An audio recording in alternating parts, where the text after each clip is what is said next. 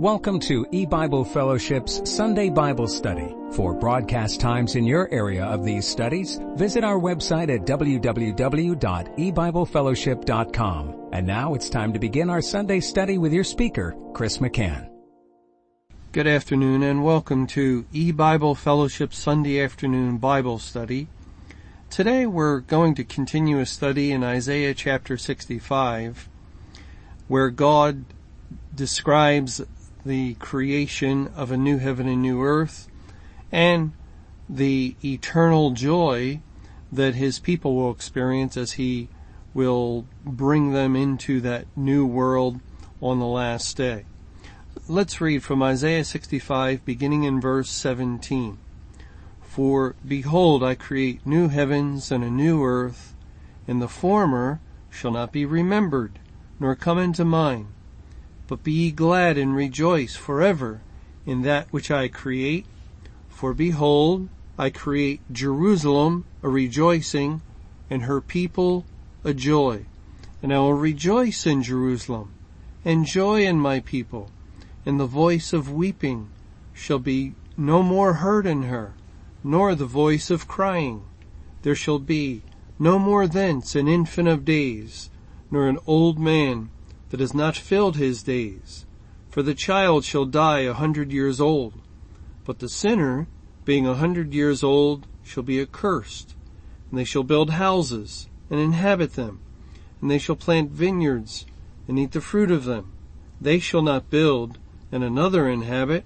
They shall not plant and another eat. For as the days of a tree are the days of my people, and mine elect shall long enjoy the work of their hands. They shall not labor in vain, nor bring forth for trouble, for they are the seed of the blessed of Jehovah, and their offspring with them. It shall come to pass that before they call, I will answer, and while they are yet speaking, I will hear. The wolf and the lamb shall feed together, and the lion shall eat straw like the bullock and dust shall be the serpent's meat. They shall not hurt nor destroy in all my holy mountain, saith Jehovah. We began to uh, look at verse 17 the last time we were in Isaiah 65, and I'll read that verse again. For behold, I create new heavens and a new earth, and the former shall not be remembered nor come into mind. God creates new heavens and a new earth. And of course that uh, is nothing for God to do. He is fully uh, powerful enough. He has the ability. We know that from from the Bible. We know that from the fact that we exist, that we see this creation all around us. Uh, the the world itself and when we look up into the heavens and and we see uh, the sky in the day and and the sun and at night the moon and the stars and we see an enormous creation from our perspective it, it's vast it, it, seems to be endless it just goes on and on.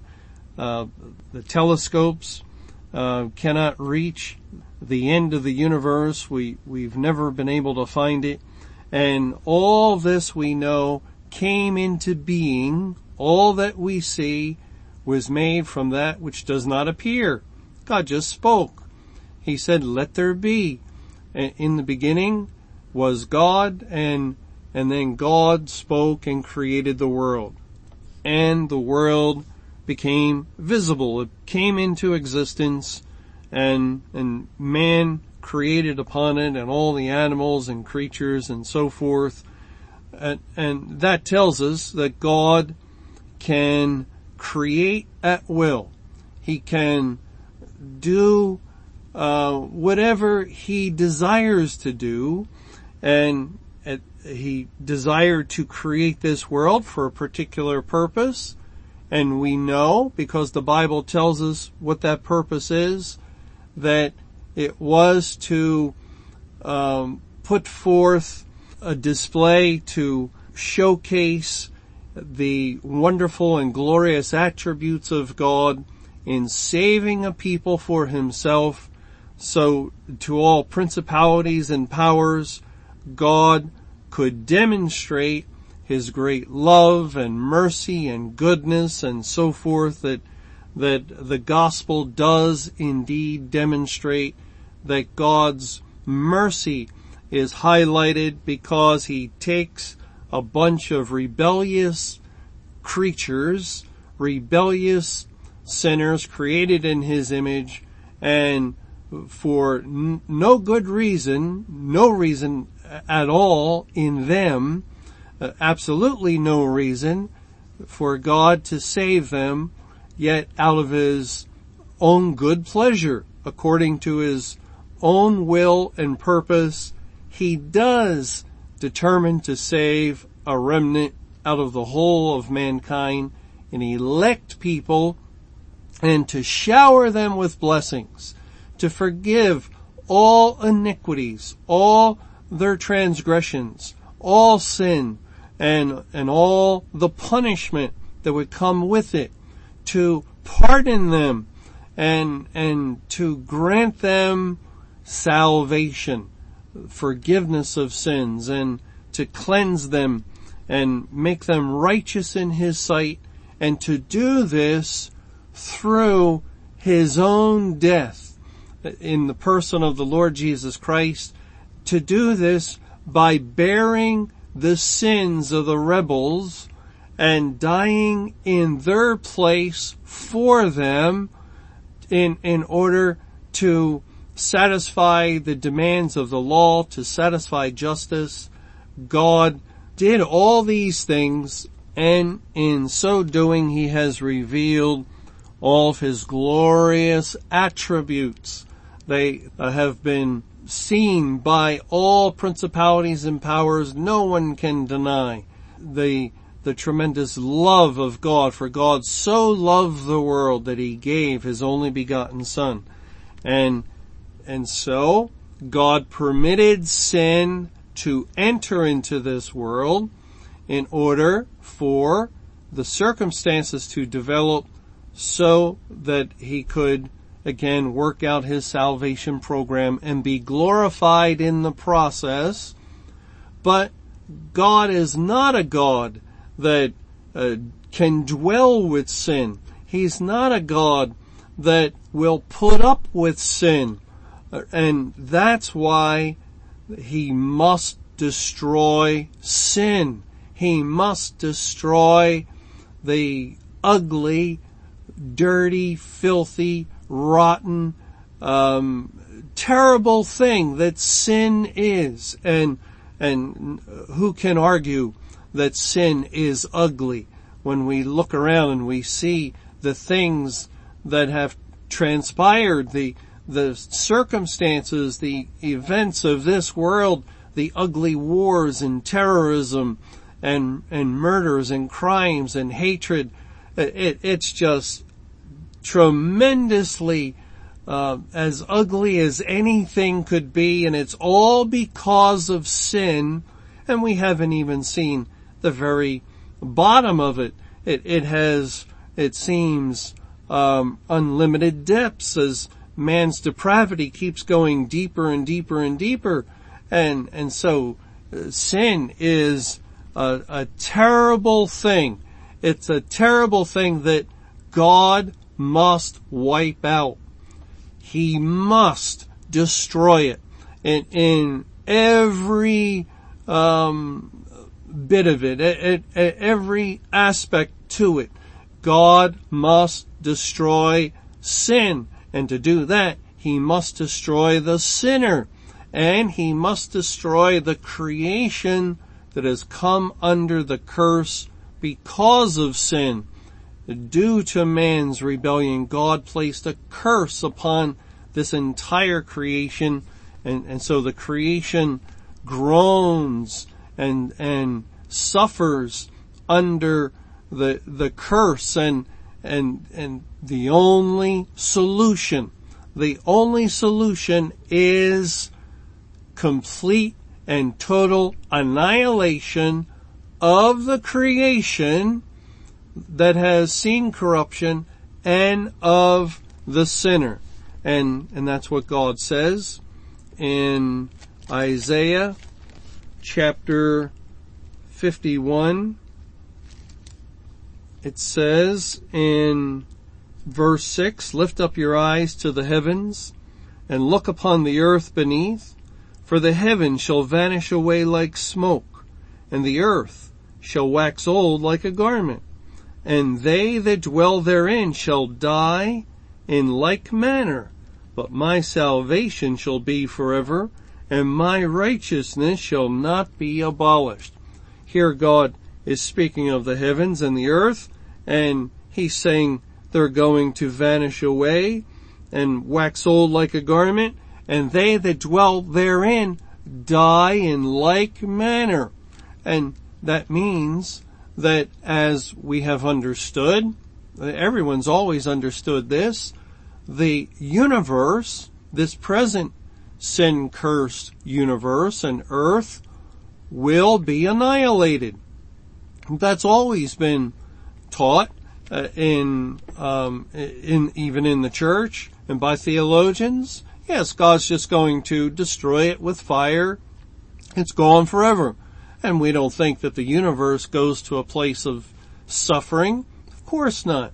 The universe uh, wasn't really at fault.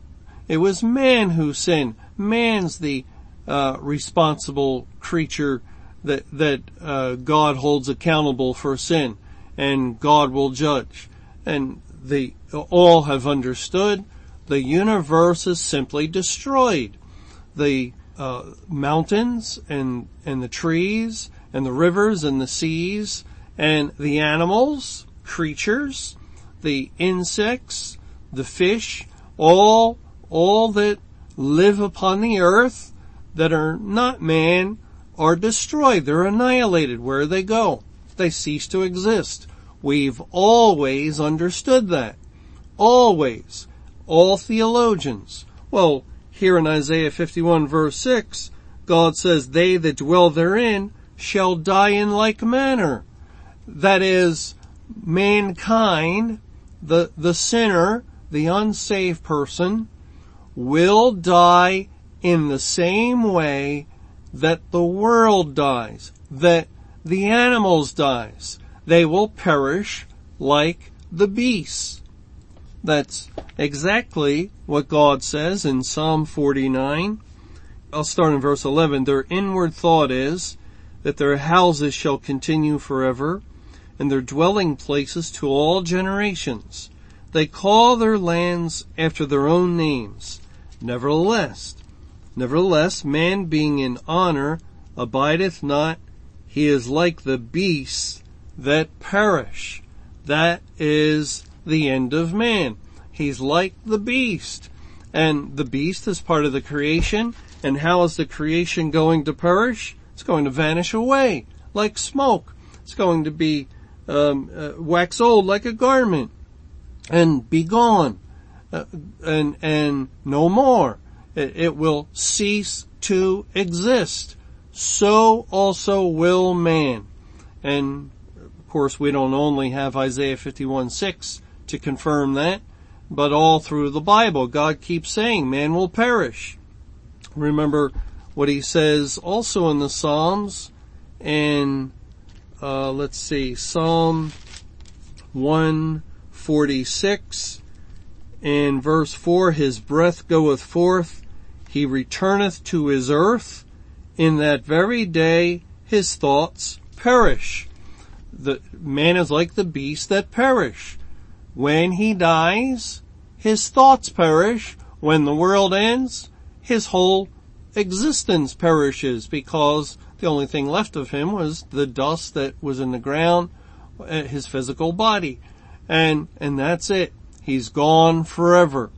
He has been annihilated.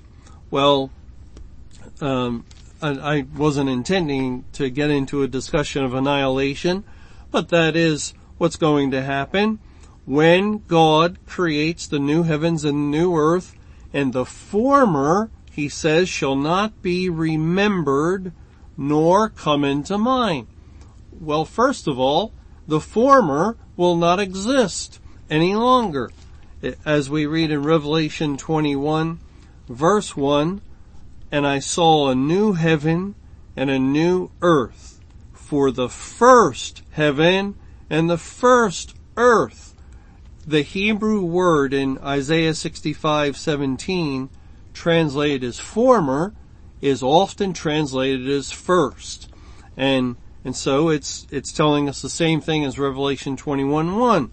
Uh, uh, God is saying the first earth shall not be remembered, or the first heaven shall not be remembered, nor come into mind.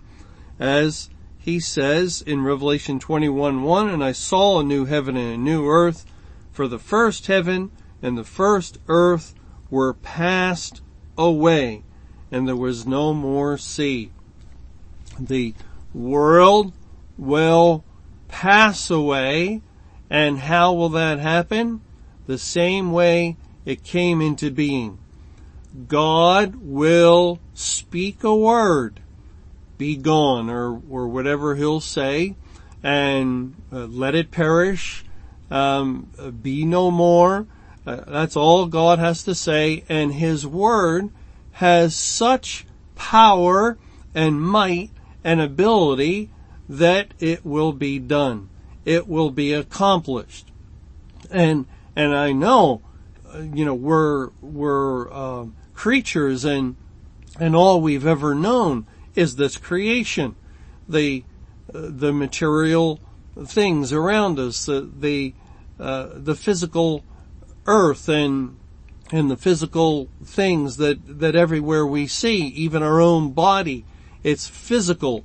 It's part of this world, and and we can't really imagine it just being gone.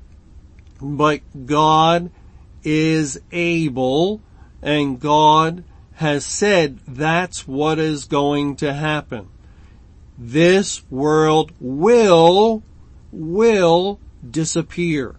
It will be removed. Let, us take a look at 2 Peter chapter 3 again. 2 Peter 3, where God speaks of the annihilation of the earth and, and also, therefore, the annihilation of the sinner. Uh, in 2 Peter 3, it says in verse 10, but the day of the Lord will come as a thief in the night, in the which the heavens shall pass away with a great noise, and the elements shall melt with fervent heat. The earth also and the works that are therein shall be burned up.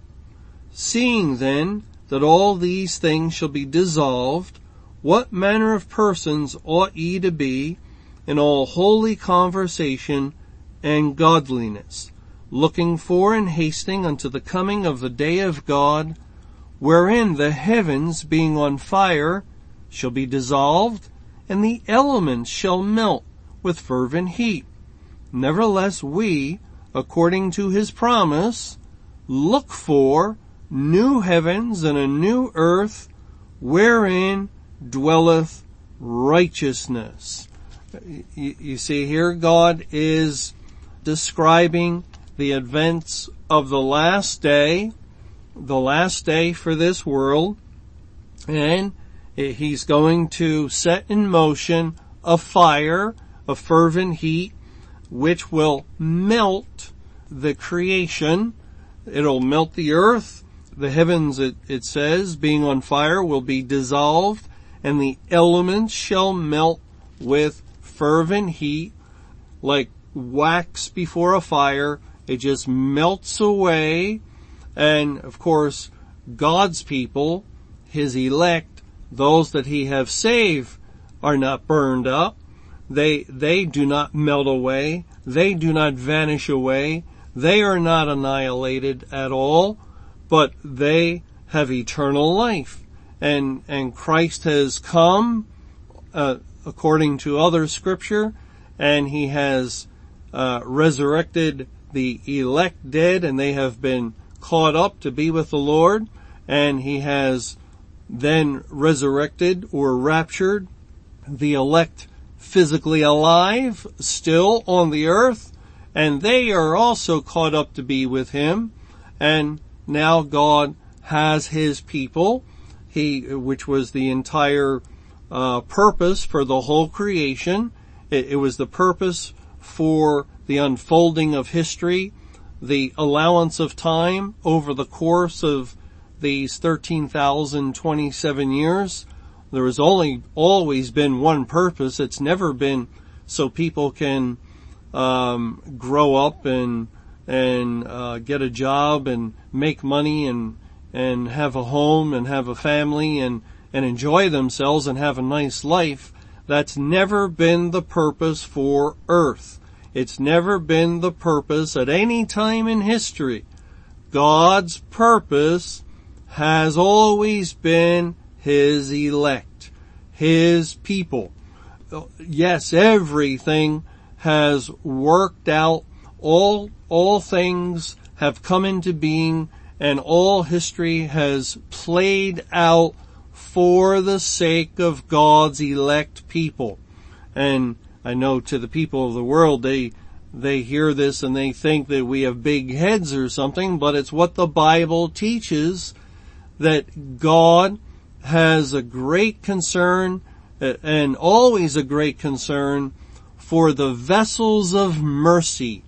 Uh, as we read in Romans chapter 9 in this passage the Lord um, divides the human race between saved and unsaved, between vessels of mercy and vessels of of wrath, uh, the unsaved. And notice what he says here in uh, Romans nine. It says in verse twenty, "Nay, but O man, who art thou that repliest against God?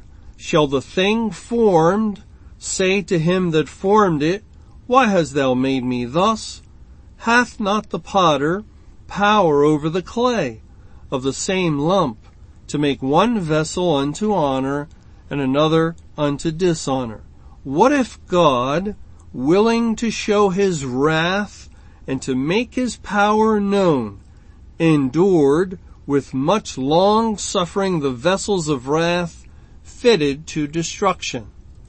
and that he might make known the riches of his glory on the vessels of mercy which he had afore prepared unto glory. In other words, God has been long suffering, patient, allowing the world to continue, and it's in that period of God's allowance that men live and they pursue their careers and and grow their families and and build their homes.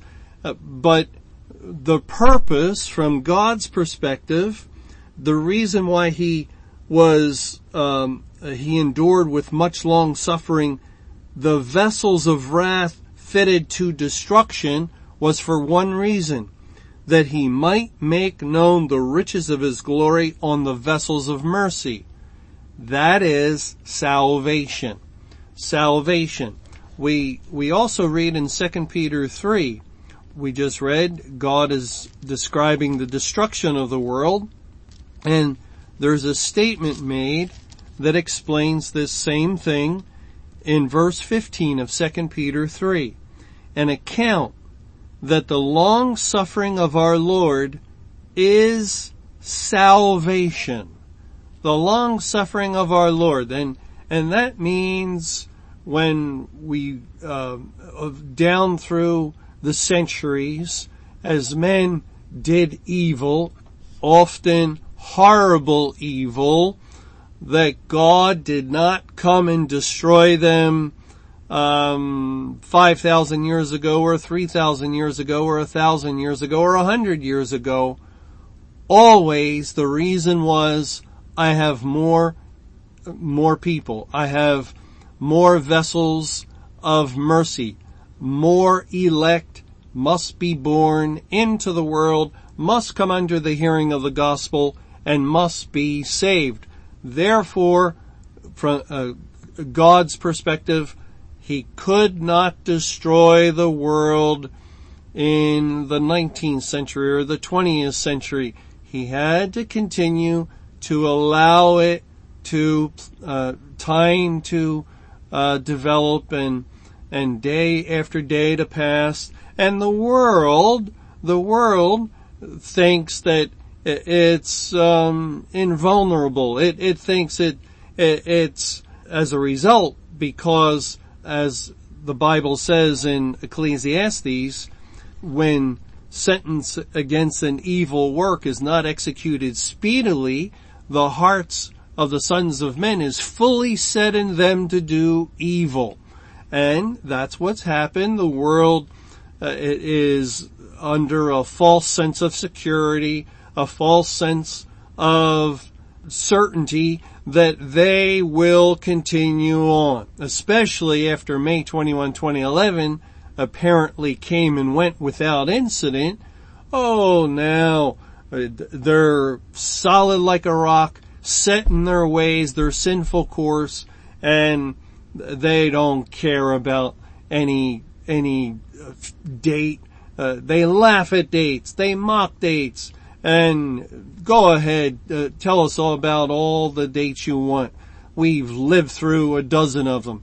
And it's a completely false sense of security. Uh, you know, the, the world should be about as secure in thinking um, that October 7th will not happen because there's been a dozen past dates.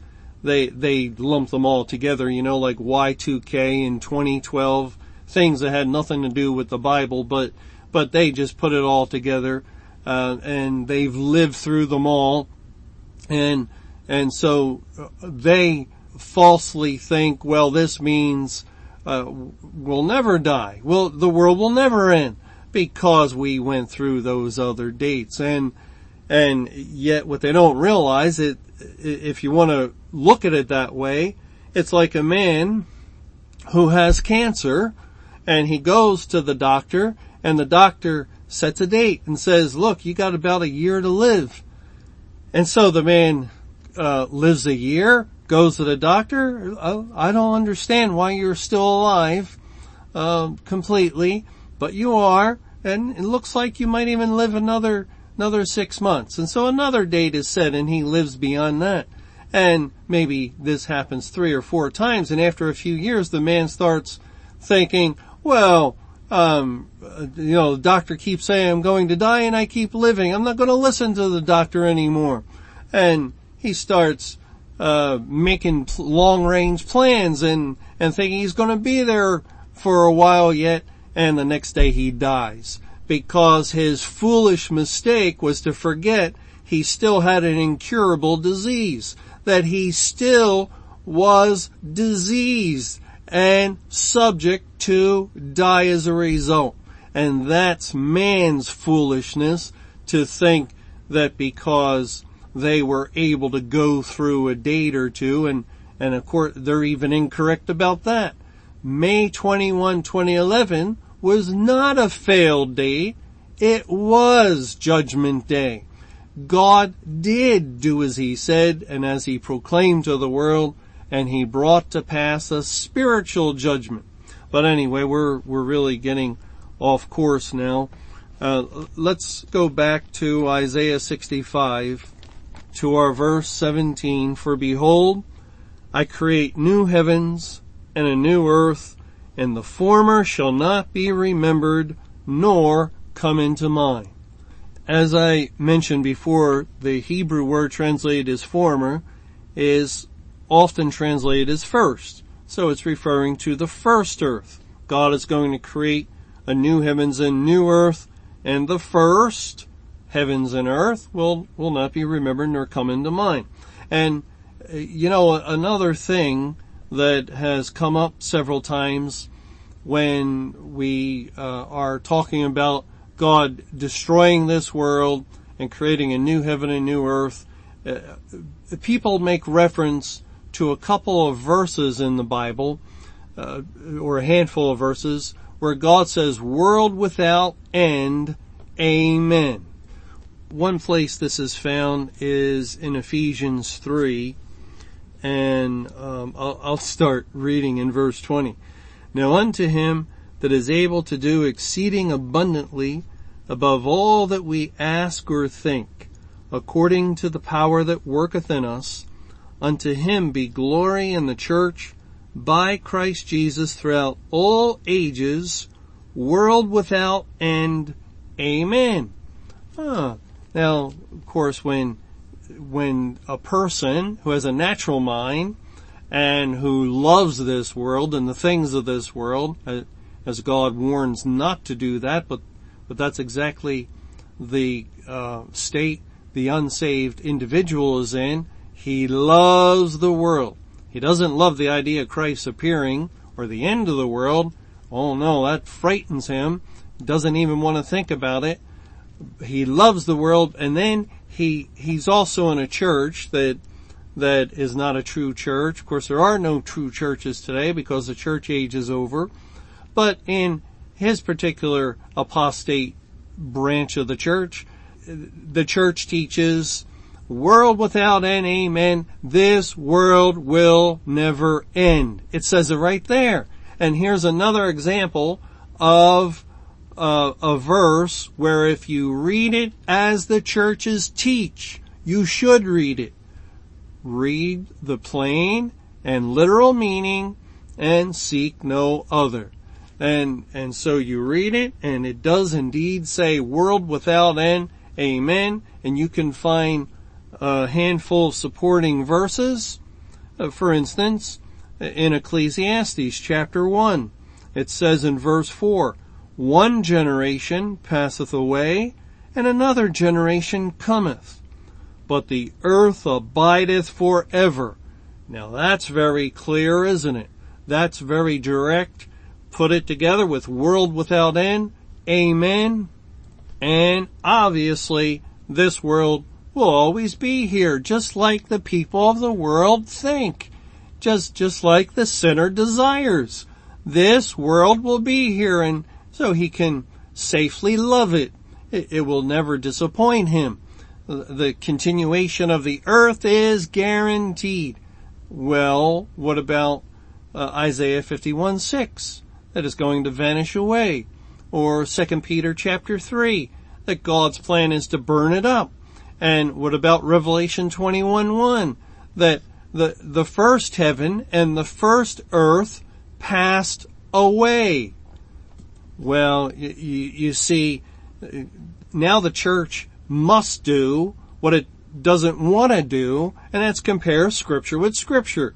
And most of the corporate church realizes that this earth will pass away, it, yet they, they don't go into detail and explain to people that, hey, here's an example of how you have to read the whole Bible. You cannot take a, a simple uh, apparently simple, plain meaning and just accept it. You must compare it with everything else in the Bible and make sure all conclusions harmonize. And we could look to No Man Knows a Day or Hour as a very good example of the church doing the exact same thing and coming up with a conclusion that teaches its congregations to be ignorant and therefore to conduct themselves as the unsaved, as the wicked do not know when Christ will come as a thief. But God says in 1 Thessalonians 5, 4, but ye brethren are not in darkness that that day should overtake you as a thief. Well, anyway, uh, the, the answer is when we read those verses, world without end, amen, there's only one world that qualifies. That's the new earth, the new heaven, wherein dwelleth righteousness, where God says it is eternal. It is an eternal creation. It will exist forevermore. And so God, uh, He could make a statement concerning that eternal earth at any point and just not point it out. He'll speak of the, the world without end and he expects the reader He does command to study to show yourself approved. Therefore, he expects the reader to do a minimal amount of studying in the scripture. And if they did, they would find, well, it can't be this earth, that's for sure. It must be the new earth that is world without end. And here in Ecclesiastes 1, in verse 4, the verse we read, one generation passeth away. That's the generation of evil. And another generation cometh. The generation of the righteous, God's elect. But the earth abideth forever. Not this earth, the new heaven and new earth. And then we have harmony, then everything fits together, and we have truth. That's, that's uh, how we understand that statement. Uh, but again, it seemed to be getting off track um, a few times today. Back in Isaiah 65:17, and the former shall not be remembered nor come into mind. And just as that's true of the creation, it's also true of man, the, the sinner, as we read in Job 24. Job 24, beginning in verse 19. Drought and heat consume the snow waters, so doth the grave those which have sinned. The womb shall forget him. The worm shall feed sweetly on him. He shall be no more remembered, and wickedness shall be broken as a tree. So the, the man who has sinned will be no more remembered. When, when God destroys the world, uh, you know, we still remember people in history who died thousands of years ago.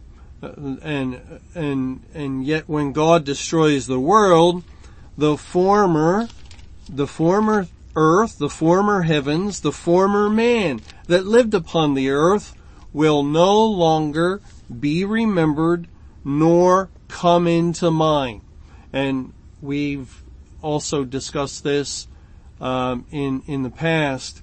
It cannot be.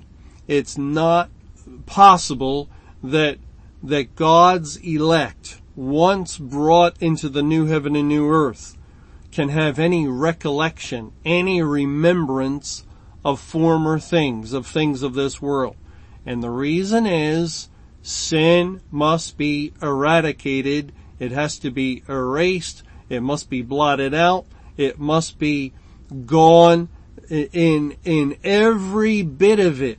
You, you can't have a memory of sin because then you have a memory of disobedience and, and, and the memory itself is sin.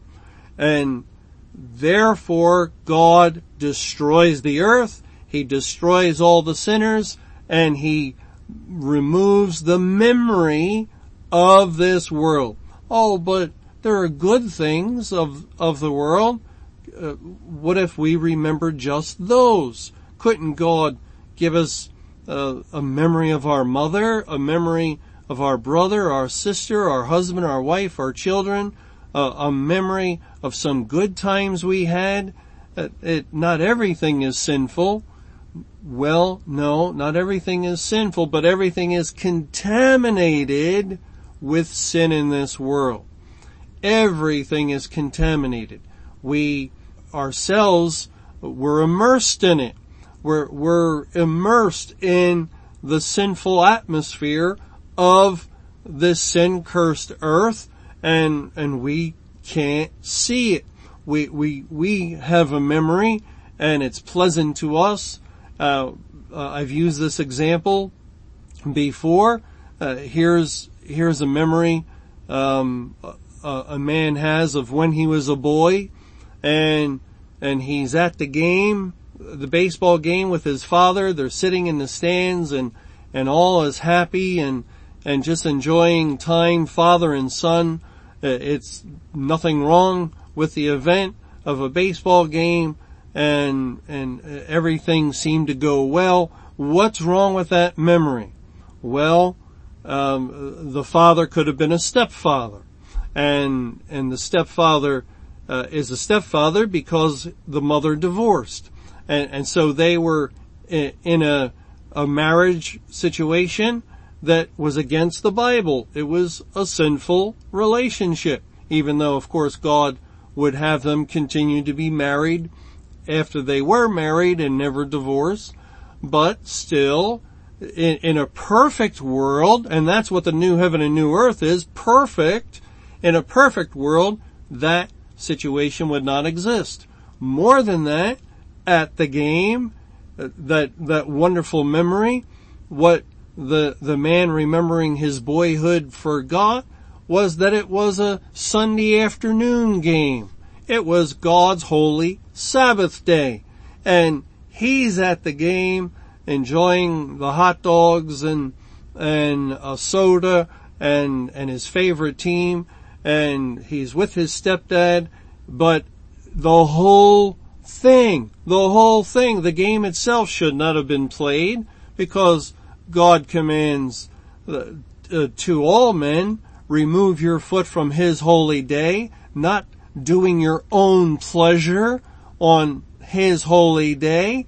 And, and so the game was in violation of the commandments of God. The, the, the ones who were performing and the ones who were attending were seeking a nice, pleasurable Sunday afternoon in violation of the word of God that, that God said, seek not your pleasure on my holy day. And, and so the whole memory that, that the individual has is immersed in sin.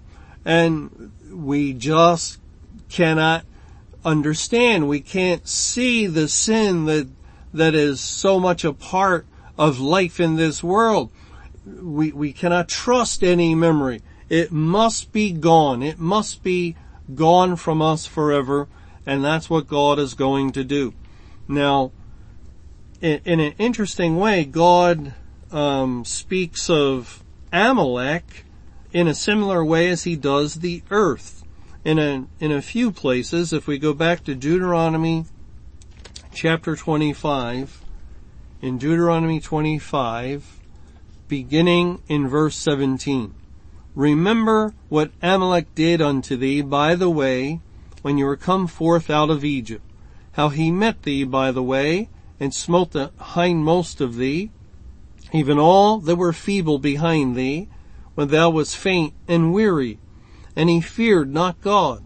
Therefore it shall be, when Jehovah thy God has given thee rest from all thine enemies round about, in the land which Jehovah thy God giveth thee, for an inheritance to possess it, that thou shalt blot out the remembrance of Amalek from under heaven, thou shalt not forget it. Uh, so here God is speaking of blotting out the remembrance of Amalek from under heaven. And this was King Saul's point of failure when through the prophet Samuel he was instructed to go destroy, utterly destroy the Amalekites. To, to utterly destroy them. Utterly destroy, and I think it's in 1 Samuel 15, is mentioned seven or eight times in the chapter. Utterly destroy, utterly destroy. Blot out the remembrance of Amalek. See, it's, it's focused in on annihilation on the perishing of the Amalekites so they cease to exist is really the, the picture because the Amalekites are representative of mankind. They're representative of the unsaved people of the earth and, and Saul's mistake or his failure, his sin was he spared Agag, the king of the Amalekites, and, and some of the best of the flocks of the sheep. And yet God wanted them utterly destroyed because it paints the picture of the final and complete judgment, the final destruction of the unsaved. You cannot spare anything. You cannot spare a memory.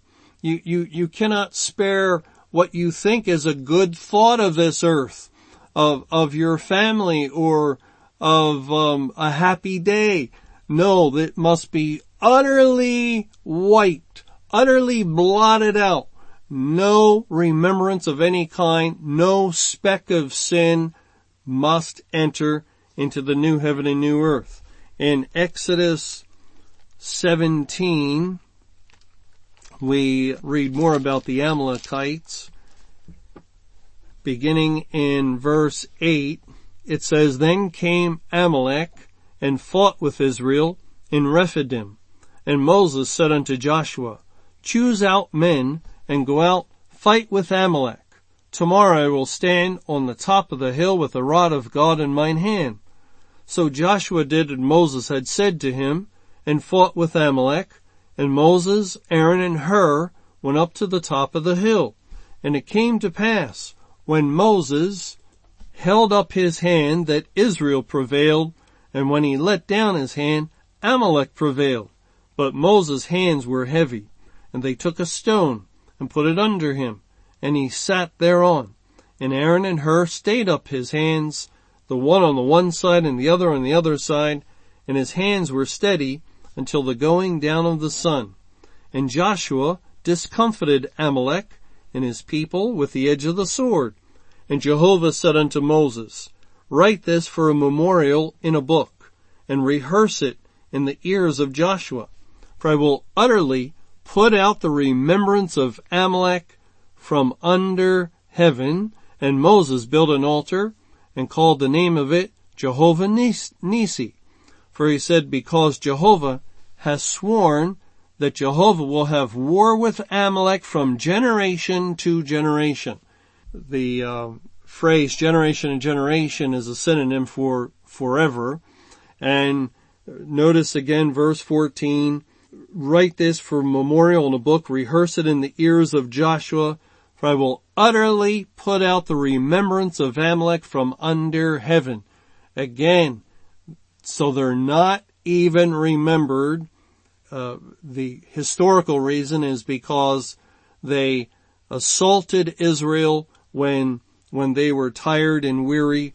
They came against the weakest, and that would point to God's elect, the weary ones of the earth. And the Amalekites had no pity, had no mercy. Therefore, God has no pity on them, and their judgment is not even to be remembered. The remembrance of them must be blotted out. Now in Numbers 24, we see why God is using the Amalekites, why that particular people, uh, of all the nations, why would he pick Amalek, uh, as all the nations have done uh, sinful things, yet God singled out Amalek the Amalekites as a, a figure for annihilation and to no more be remembered. And the reason is given in Numbers 24 in verse 20. And when he looked on Amalek, uh, th- this is um, Balaam, as God has given Balaam words to speak. Uh, Numbers 24:20. When he looked on Amalek, he took up his parable and said, Amalek was the first of the nations, but his latter end shall be that he perish forever. You see the, the word first, the word first, the former of the nations, just as Isaiah 65, um, the former or the first shall not be remembered nor come into mind. Amalek is the first of the nations and thereby typifying the first earth and, and the people of this earth, this world, the former earth, they will perish forever and they will not come into mind. And it's necessary. It must be this way. There is no way that anything of this earth can be remembered. And, and you know, once the Lord's people enter into the new heaven and new earth, uh, we're not going to uh, give a thought anyway, even if we could. Uh, we're, we're not going to look behind. We're going to look forward, look to the person of the Lord Jesus Christ. We're going to look to Almighty God dwelling in our very presence, who we can approach unto and who we can uh, ask questions of and and we can find out about God. Now, who, who's going to think about uh, their life in the past when you have the complete knowledge of God. You have eternal God who knows all things about all things and, and whose knowledge spans from eternity past to eternity future and, and you can ask him, you can talk to him, and you can, you can just go up to him and, and, and say, um, Lord, uh, can you tell me uh, about some things you've done in eternity past? Can you start at the beginning? and is there, there's a question we can ask God right away. Is there a beginning to eternity past? No, he's, he's without beginning and without end, isn't he? And, and so we can, uh, we can learn, learn, learn. Today, uh, the, we see the depths of depravity, the depths of wickedness, the depths of evil. Uh, man is unlimited. Uh, there's no boundaries and in how much evil man is able to learn, to experience, to know. That's what he wanted. Eh, that's what we wanted in the beginning when we lusted after the tree of the knowledge of good and evil. It wasn't the good that we wanted to know because all was good. Everything was created good. Oh, it was, it was the, the fascination with evil and we, we strongly are curious about evil. We, we want to know about evil things and, and so we know all about it today, don't we? And, and how grievous it is to possess the kind of knowledge we possess concerning evil. Well now, here's the good. The new heaven and new earth, an eternal God that has storehouses and, and depths of knowledge of goodness that you, you can learn these things. You, you can, uh, as we're immersed in sin in this life, you can be immersed in the goodness of God, in good knowledge, and uh, in everything that is is good and just and holy and pure and lovely and of a good report, and and not uh, I guess it would not be sinking into its depths, but it would be ascending into its heights of the good knowledge of God into eternity future. We progress and and grow and and mature in grace and a knowledge of God. Uh, what a glorious and beautiful and just incredible future awaits. What a future awaits the child of God when God, not if, but when God creates a new heaven and new earth, when he first destroys this heaven and earth and creates a new heaven and new earth, which he will do. And, and let's read Revelation 21 as God says in verse 3 and following, And I heard a great voice out of heaven saying, Behold, the tabernacle of God is with men, and he will dwell with them, and they shall be, they will be his people, and God himself shall be, he will be with them, and be their God, and God shall, that, that's the word will, God will wipe away all tears from their eyes, and there shall be, will be, no more death, neither sorrow, nor crying, neither shall there be, or will there be, any more pain, for the former things are passed away. That's this present world. And in verse 5, And he that sat upon the throne said, Behold, I make all things new. And he said unto me, Write, for these words are true and faithful. True and faithful. True and faithful. Thanks for joining us for E-Bible Fellowship Sunday Bible Study. For more information or to hear additional Bible studies, be sure to visit our website at www.ebiblefellowship.com.